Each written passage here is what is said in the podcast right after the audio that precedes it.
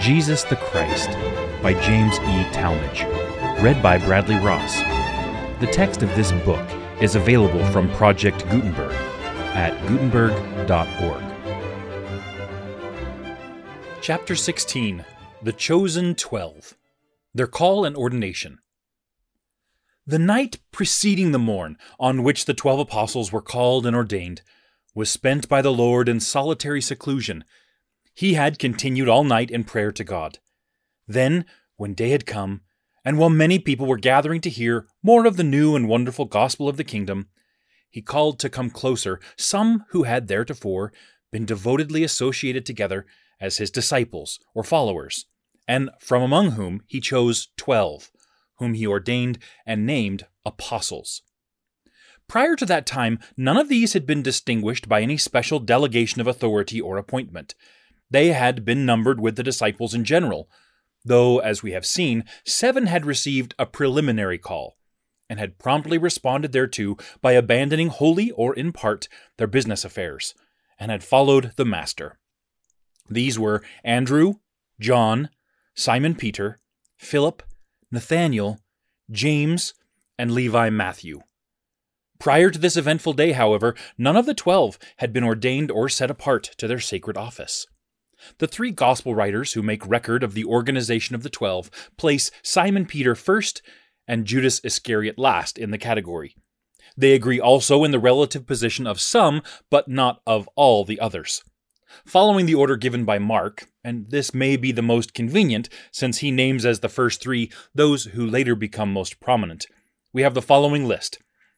Simon Peter, James, son of Zebedee, John, brother of the last named, Andrew, brother of Simon Peter, Philip, Bartholomew or Nathanael, Matthew, Thomas, James, son of Alphaeus, Judas, also known as Lebbaeus or Thaddeus, Simon, distinguished by his surname Zelotes, also known as the Canaanite, and Judas Iscariot.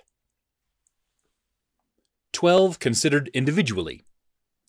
Simon, named as the first apostle, is more commonly known as Peter, the appellation given him by the Lord on the occasion of their first meeting and afterward confirmed. He was the son of Jonah, or Jonas, and by vocation was a fisherman. He and his brother Andrew were partners with James and John, the sons of Zebedee. And apparently, the fishing business was a prosperous one with them, for they owned their boats and gave employment to other men. Peter's early home had been at the little fishery town of Bethsaida on the west shore of the Sea of Galilee.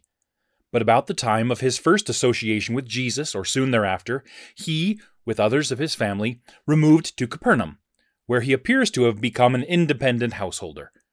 Simon Peter was a married man before his call to the ministry. He was well to do in a material way, and when he once spoke of having left all to follow Jesus, the Lord did not deny that Peter's sacrifice of temporal possessions was as great as had been implied. We are not justified in regarding him as unlettered or ignorant. True, both he and John were designated by the Council of Rulers as unlearned and ignorant men. But this was spoken of them indicating their lack of training in the school of the rabbis, and it is worthy of note that the members of that same council were amazed at the wisdom and power manifested by the two apostles, whom they professed to despise. In temperament, Peter was impulsive and stern, and, until trained by severe experience, was lacking in firmness. He had many human weaknesses, yet in spite of them all, he eventually overcame the temptations of Satan and the frailties of the flesh and served his Lord as the appointed and acknowledged leader of the twelve. Of the time and place of his death, the Scriptures do not speak. But the manner thereof was prefigured by the resurrected Lord, and in part was foreseen by Peter himself. Tradition, originating in the writings of the early Christian historians other than the apostles, states that Peter met death by crucifixion as a martyr during the persecution incident to the reign of Nero, probably between AD 64 and 68. Origen states that the apostle was crucified with his head downward. Peter with James and John, his associates in the presidency of the Twelve, has ministered as a resurrected being in the present dispensation, in restoring to earth the Melchizedek priesthood, including the holy apostleship, which had been taken away because of the apostasy and unbelief of men. James and John, brothers by birth, partners in business as fishermen, brethren in the ministry, were associated together and with Peter in the apostolic calling the Lord bestowed upon the pair a title in common, Boanerges, or Sons of Thunder, possibly with reference to the zeal they developed in his service, which indeed at times had to be restrained, as when they would have had fire called from heaven to destroy the Samaritan villagers who had refused hospitality to the Master. They and their mother aspired to the highest honors of the kingdom, and asked that the two be given places, one on the right, the other on the left of Christ in his glory. This ambition was gently reproved by the Lord, and the request gave offense to the other apostles. With Peter, these two brothers were witnesses of many of the most important incidents in the life of Jesus. Thus, the three were the only apostles admitted to witness the raising of the daughter of Jairus from death to life. They were the only members of the twelve present at the transfiguration of Christ. They were nearest the Lord during the period of his mortal agony in Gethsemane. And, as heretofore told, they have ministered in these modern days in the restoration of the holy apostleship, with all its ancient authority and power of blessing. James is commonly designated in theological literature as James 1 to distinguish him from the other apostle bearing the same name. James, the son of Zebedee, was the first of the apostles to meet a martyr's violent death. He was beheaded by order of the king Herod Agrippa. John had been a disciple of the Baptist and had demonstrated his confidence in the latter's testimony of Jesus by promptly turning from the forerunner and following the Lord. He became a devoted servant and repeatedly refers to himself as the disciple whom Jesus loved. At the Last Supper, John sat next to Jesus, leaning his head upon the Master's breast. And next day, as he stood beneath the cross, he received from the dying cross the special charge to care for the Lord's mother. And to this he promptly responded by conducting the weeping Mary to his own house. He was the first to recognize the risen Lord on the shores of Galilee, and received from his immortal lips encouragement of his hope that this life would be continued in the body, in order that he might minister among men until the Christ should come in his glory. The realization of that hope has been attested by revelation in modern days. Andrew, son of Jonah and brother of Simon Peter, is mentioned less frequently than the three already considered, he had been one of the Baptist's followers, and with John, the son of Zebedee, left the Baptist to learn from Jesus. And having learned, he went in search of Peter, solemnly averred to him that the Messiah had been found, and brought his brother to the Saviour's feet. He shared with Peter in the honor of the call of the Lord on the seashore, and in the promise, I will make you fishers of men. In one instance, we read of Andrew, as present with Peter, James, and John in a private interview with the Lord. And he is mentioned in connection with the miraculous feeding of the 5,000, and as associated with Philip in arranging an interview between certain inquiring Greeks and Jesus. He is named with others in connection with our Lord's ascension. Tradition is rife with stories about this man, but of the extent of his ministry, the duration of his life, and the circumstances of his death, we have no authentic record.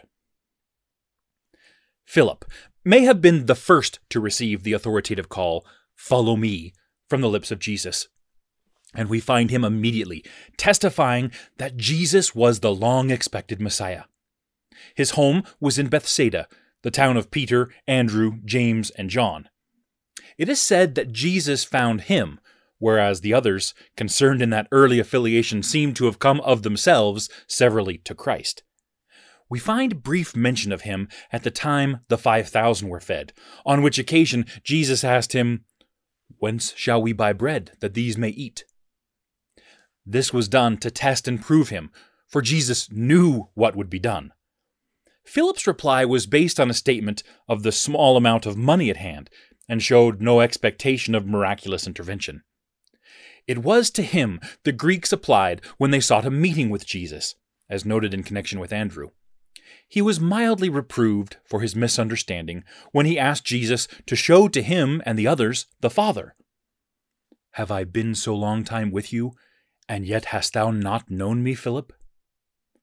Aside from incidental mention of his presence, as one of the eleven after the ascension, the scripture tells us nothing more concerning him. Bartholomew is mentioned in Scripture by this name only in connection with his ordination to the apostleship, and as one of the eleven after the ascension. The name means son of Tolmai. It is practically certain, however, that he is the man called Nathanael in John's Gospel, the one whom Christ designated as an Israelite indeed, in whom is no guile. He is named again as among those who went fishing with Peter after the resurrection of Christ. His home was in Cana of Galilee. The reasons for assuming that Bartholomew and Nathanael are the same persons are these. Bartholomew is named in each of the three synoptic gospels as an apostle, but Nathanael is not mentioned. Nathanael is mentioned twice in John's gospel, and Bartholomew not at all. Bartholomew and Philip, or Nathanael and Philip, are mentioned together. Matthew, or Levi, son of Alphaeus, was one of the seven who received a call to follow Christ before the ordination of the twelve. He it was who gave a feast, for attending which Jesus and his disciples were severely criticized by the Pharisees, on the charge that it was unseemly for him to eat with publicans and sinners. Matthew was a publican. He so designates himself in the gospel he wrote, but the other evangelists omit the mention when including him with the twelve. His Hebrew name, Levi, is understood by many as an indication of priestly lineage. Of his ministry we have no detailed account. Though he is the author of the first gospel, he refrains from special mention of himself, except in connection with his call and ordination. He is spoken of by other than scriptural writers as one of the most active of the apostles after Christ's death, and as operating in lands far from Palestine. Thomas, also known as Didymus, the Greek equivalent of his Hebrew name, meaning a twin, is mentioned as a witness of the raising of Lazarus. His devotion to Jesus is shown by his desire to accompany the Lord to Bethany, though persecution in that region was almost certain. To his fellow apostles, Thomas said, Let us go, that we may die with him even as late in his experience as the night before the crucifixion, Thomas had failed to comprehend the impending necessity of the Saviour's sacrifice. And when Jesus referred to going away and leaving the others to follow, Thomas asked how they could know the way. For his lack of understanding, he stood reproved. He was absent when the resurrected Christ appeared to the assembled disciples in the evening of the day of his rising. And on being informed by the others that they had seen the Lord, he forcefully expressed his doubt and declared he would not believe unless he could see and feel for himself the wounds in the crucified body. Eight days later, the Lord visited the apostles again, when, as on the earlier occasion, they were within closed doors. And to Thomas, the Lord said, Reach hither thy finger, and behold my hands, and reach hither thy hand, and thrust it into my side. Then Thomas, no longer doubting, but with love and reverence filling his soul, exclaimed, My Lord and my God. The Lord said unto him, Thomas, because thou hast seen me, thou hast believed. Blessed are they that have not seen and yet have believed. Of Thomas, no further record appears in the New Testament, aside from that of his presence with his fellows after the ascension. James, son of Alphaeus, is mentioned in the Gospels only in the matter of his ordination to the apostleship, but also once elsewhere in the New Testament by the appellation son of Alphaeus. In writings other than scriptural, he is sometimes designated as James II to avoid confusing him with James the son of Zebedee. There is acknowledged uncertainty concerning the identity of James the son of Alphaeus as the James or one of the Jameses referred to in the Acts and the Epistles, and a plenitude of controversial literature on the subject is extant. Judas is called Lebbeus Thaddeus by Matthew, Thaddeus by Mark, and Judas, the brother of James, by Luke.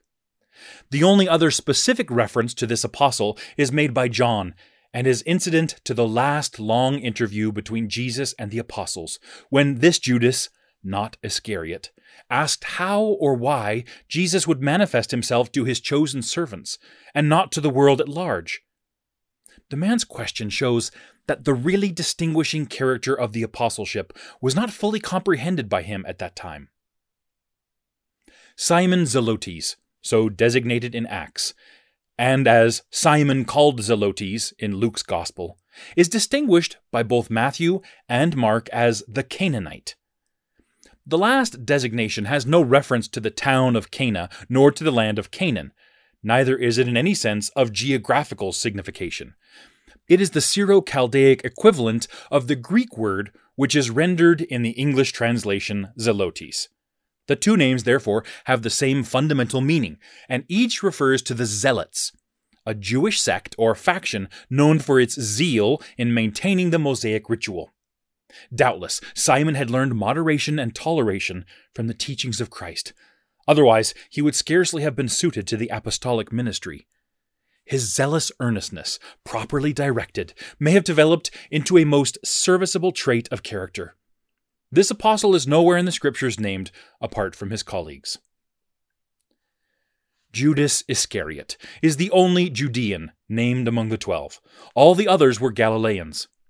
He is generally understood to have been a resident of Kerioth, a small town on the southerly part of Judea, but a few miles west from the Dead Sea, though for this tradition, as also for the signification of his surname, we lack direct authority. So too, we are uninformed as to his lineage, except that his father's name was Simon. He served as treasurer or agent of the apostolic company, receiving and dispersing such offerings as were made by disciples and friends, and purchasing supplies as required. That he was unprincipled and dishonest in the discharge of this trust is attested by John. His avaricious and complaining nature revealed itself in his murmuring against what he called a waste of costly spikenard, in the anointing of the Lord by Mary, but a few days before the crucifixion. He hypocritically suggested that the precious ointment could have been sold and the proceeds given to the poor. The crowning deed of perfidy in the career of Iscariot was his deliberate betrayal of his master to death. And this the infamous creature did for a price, and accomplished the foul deed with a kiss. He brought his guilty life to a close by a revolting suicide, and his spirit went to the awful fate reserved for the sons of perdition. General characteristics of the Twelve. A survey of the general characteristics and qualifications of this body of twelve men reveals some interesting facts. Before their selection as apostles, they had all become close disciples of the Lord. They believed in him. Several of them, possibly all, had openly confessed that he was the Son of God and yet it is doubtful that any one of them fully understood the real significance of the Saviour's work. It is evident by the later remarks of many of them, and by the instructions and rebuke they called forth from the Master, that the common Jewish expectation of a Messiah who would reign in splendor as an earthly sovereign after he had subdued all other nations had a place even in the hearts of these chosen ones. After long experience, Peter's concern was Behold, we have forsaken all and followed thee. What shall we have therefore? They were as children, to be trained and taught, but they were mostly willing pupils, receptive of soul, and imbued with a sincere eagerness to serve. To Jesus, they were his little ones, his children, his servants, and his friends, as they merited. They were all of the common people, not rabbis, scholars, nor priestly officials. Their inner natures, not their outward accomplishments, were taken into prime account in the Lord's choosing. The Master chose them, they did not choose themselves. By Him they were ordained, and they could, in consequence, rely the more implicitly upon His guidance and support.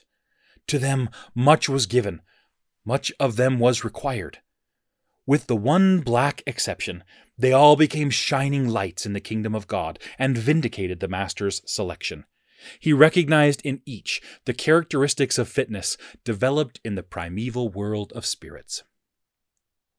Disciples and Apostles Discipleship is general. Any follower of a man or devotee to a principle may be called a disciple. The holy apostleship is an office and calling belonging to the higher or Melchizedek priesthood, at once exalted and specific, comprising as a distinguishing function that of personal and special witness to the divinity of Jesus Christ as the one and only Redeemer and Savior of mankind. The apostleship is an individual bestowal, and as such, is conferred only through ordination. That the twelve did constitute a council or quorum having authority in the church established by Jesus Christ is shown by their ministrations after the Lord's resurrection and ascension. Their first official act was that of filling the vacancy in their organization, occasioned by the apostasy and death of Judas Iscariot. And in connection with this procedure, the presiding apostle, Peter, set forth the essential qualifications of one who would be chosen and ordained, which comprised such knowledge of Jesus, his life, death, and resurrection as would make the new apostle one with the eleven as special witnesses of the Lord's work. The ordination of the twelve apostles marked the inauguration of an advanced epoch in the earthly ministry of Jesus, an epoch characterized by the organization of a body of men invested with the authority of the holy priesthood, upon whom would rest, more particularly after the Lord's departure, the duty and responsibility of continuing the work he had begun, and of building up the church established by him.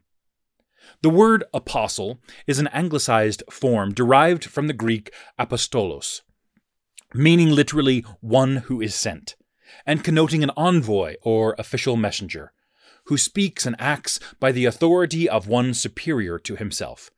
In this sense, Paul afterward applied the title to Christ, as one specially sent and commissioned by the Father. The Lord's purpose in choosing and ordaining the twelve is thus enunciated by Mark and he ordained twelve, that they should be with him, and that he might send them forth to preach, and to have power to heal sicknesses, and to cast out devils. For a season following their ordination, the apostles remained with Jesus, being specially trained and instructed by him for the work then before them. Afterward, they were specifically charged and sent forth to preach and to administer in the authority of their priesthood as shall be hereafter considered.